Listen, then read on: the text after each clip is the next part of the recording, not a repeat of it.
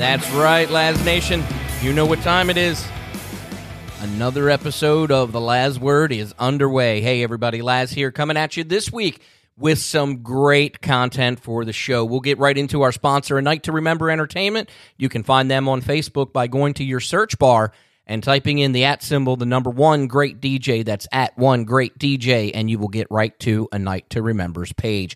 Be sure to check them out and book them for your next event, whether it be an anniversary, a birthday party, a wedding, whatever it might be, they are there to make your next event a night to remember. Be sure to mention that you heard about them on The Laz Word, and if you book your event within the month of January twenty twenty-one, you will get one hundred dollars off just by mentioning The Laz Word. So, be sure to let them know where you heard about them. Again, that's at One Great D J, A Night to Remember Entertainment.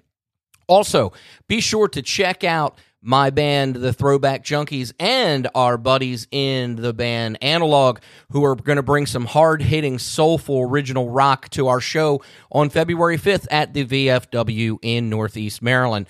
That's right, the Throwback Junkies and Analog team up for one great show at five thirty p.m. starting at the V F W in Northeast Maryland, and we'll head on until about nine, ten o'clock that night, so be sure to check us out. That is on February the fifth.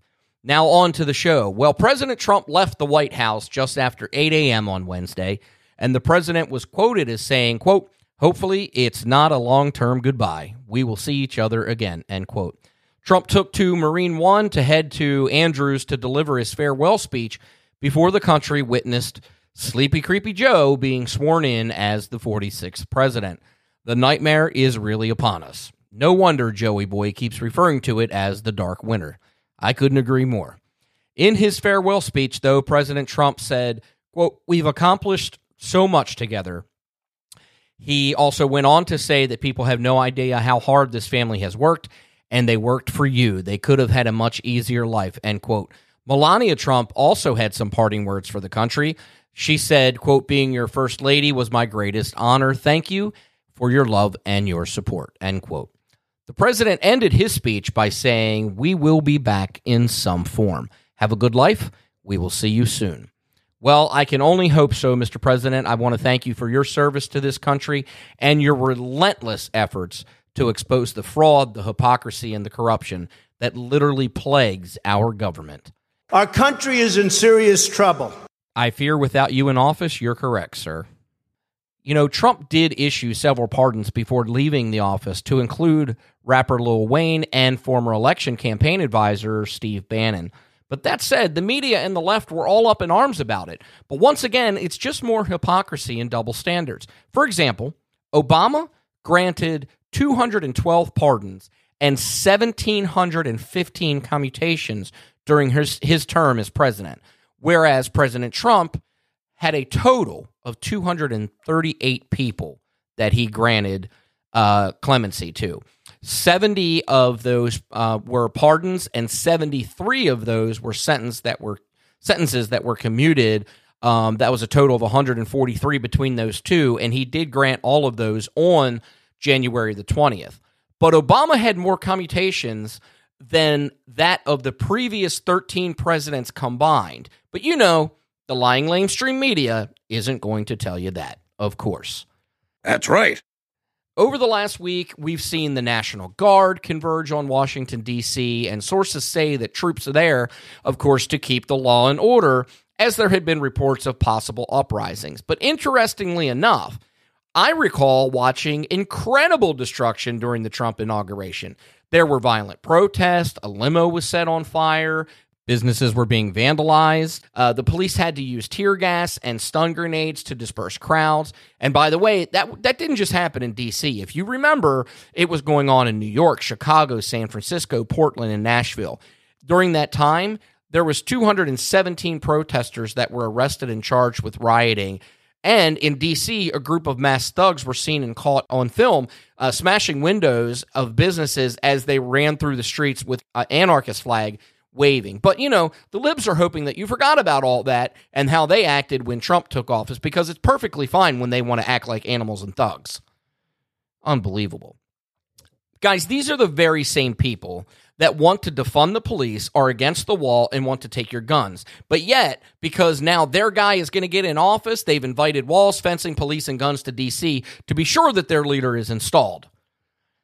According to the Department of Homeland Security, by the way, the Deputy Secretary of Homeland Security, um, he stated that Nancy, I think I need a drink, Pelosi, requested, quote, crew-manned machine guns from D H S for Creepy Joe's inauguration. What? Yeah, you can't make this shit up. Her request was denied, but let's just think about that for a moment. She believes the American people are really that stupid. She just chastised Trump over the summer for using the National Guard to help disperse some of these, what she called peaceful protesters, but were really rioters from Antifa and B L M. Um, in fact, the direct quote from the letter that she sent to President Trump in June of last year reads this way. So listen to this.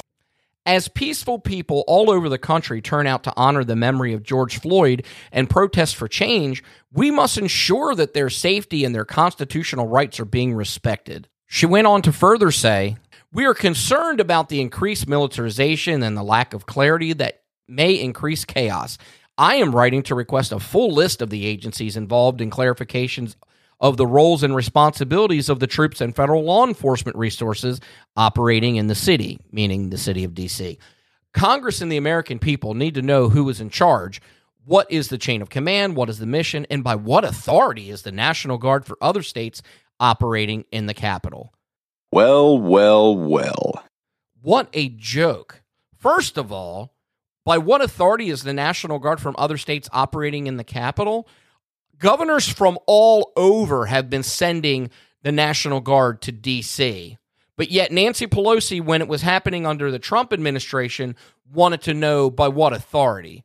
What a joke. And then, by the way, she wanted Department of Homeland Security to have machine guns on people.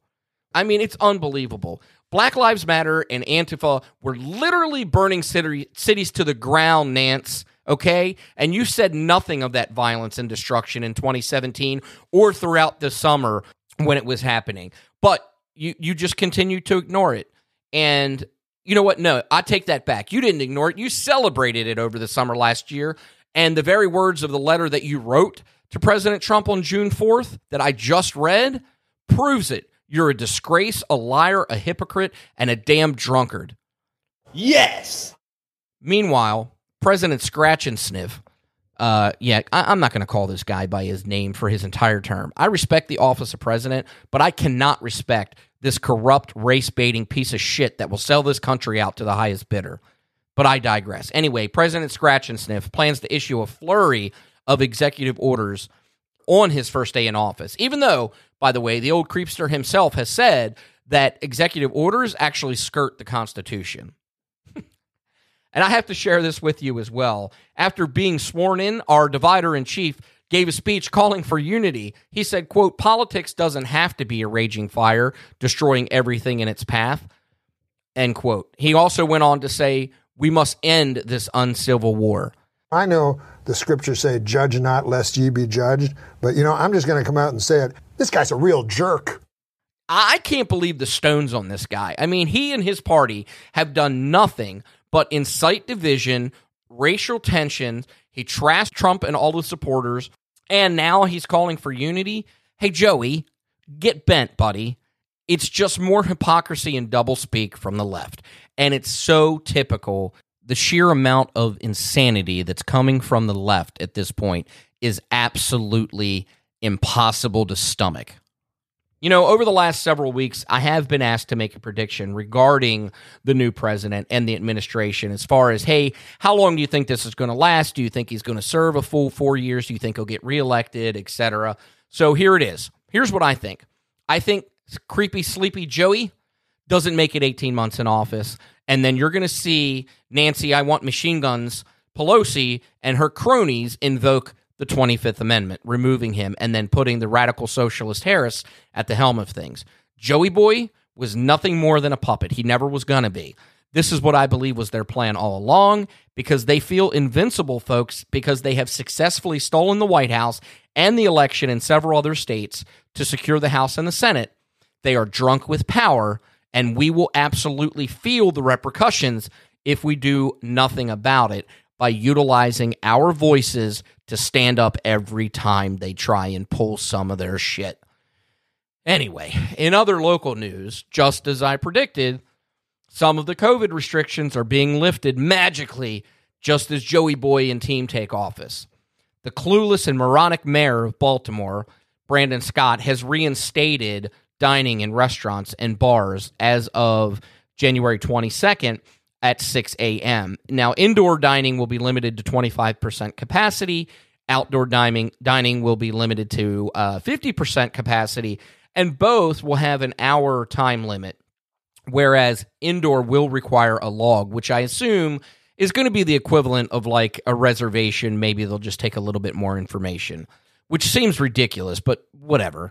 It's not like I'm going into the city for anything. I avoid that place like the plague because it pretty much is the plague as far as I'm concerned. I've been saying it all along. This was the plan. Lock it down, but as soon as there are new, as soon as there's a new administration, start lifting those restrictions and then credit that administration and their leadership with such a swift recovery. That's exactly what's going on. It's all about the optics. It's all about the way things look, and they continue to play this game because too many out there are dumb enough to continue to fall for this crap. And you know what? That's one hundred percent true. And that's, and this is just more evidence to support that. So what other evidence do I have, you might ask? Well, it's pretty simple. There are actually people who were out there that willingly voted for this administration. Yeah, that's additional proof that people are just dumb. Comedian Ron White said, "You can't fix stupid." And you know what? I used to agree with that. However, now I'm thinking a little more outside the box, and I'll pose this question. Since we need to, we have to, and we must fix stupid, the question is, how? Amen, brother. The answer is education. The left wants to deprogram those of us on the right, Trump supporters, and our children. Well, I say, yeah, we need deprogramming in this country, for sure, but it's deprogramming from the left. It's deprogramming from the socialist ideology that has taken over the liberal agenda, all of which is being pushed by our public schools, our colleges and universities, and then backed up by the lying, lamestream media. So how do you fix stupid? Simple. You stop stupid from being spread by these institutions and by the people who fund and support them. Boom, baby! You fight back the right way every single time that these knuckleheads put stupid out into the world. So yeah, libs, I'm all for deprogramming, but the deprogramming needed is from the crap that you continue to put out time and time again. You've inflicted your damage upon multiple generations of Americans and your cronies in the lying, lamestream media and our education system have helped you. Conservatives have had enough. You have brought the fight to us. I can't speak for everyone, but I can say for at least myself, you won't break me, you won't break my spirit, and you won't silence my voice. And that's the Laz Word. Well, that's going to wrap us up this week, Laz Nation. I can't thank you enough for coming back each and every week. As I look back over the last six months or so of doing this podcast, I've really enjoyed it. Your feedback and your support has been nothing short of amazing. The emails, the comments, and the shares on social media, all of it lets me know that you're with me. And for that, I'm grateful. Stay in the fight. Keep with me here. Keep listening. Tell your friends to listen. Keep sharing the post. Keep sending those emails. These next four years will prove to be interesting, if nothing else. As always, I know your time is valuable, and I appreciate you spending a little bit of it with me. God bless everybody. Take care. We'll talk to you soon.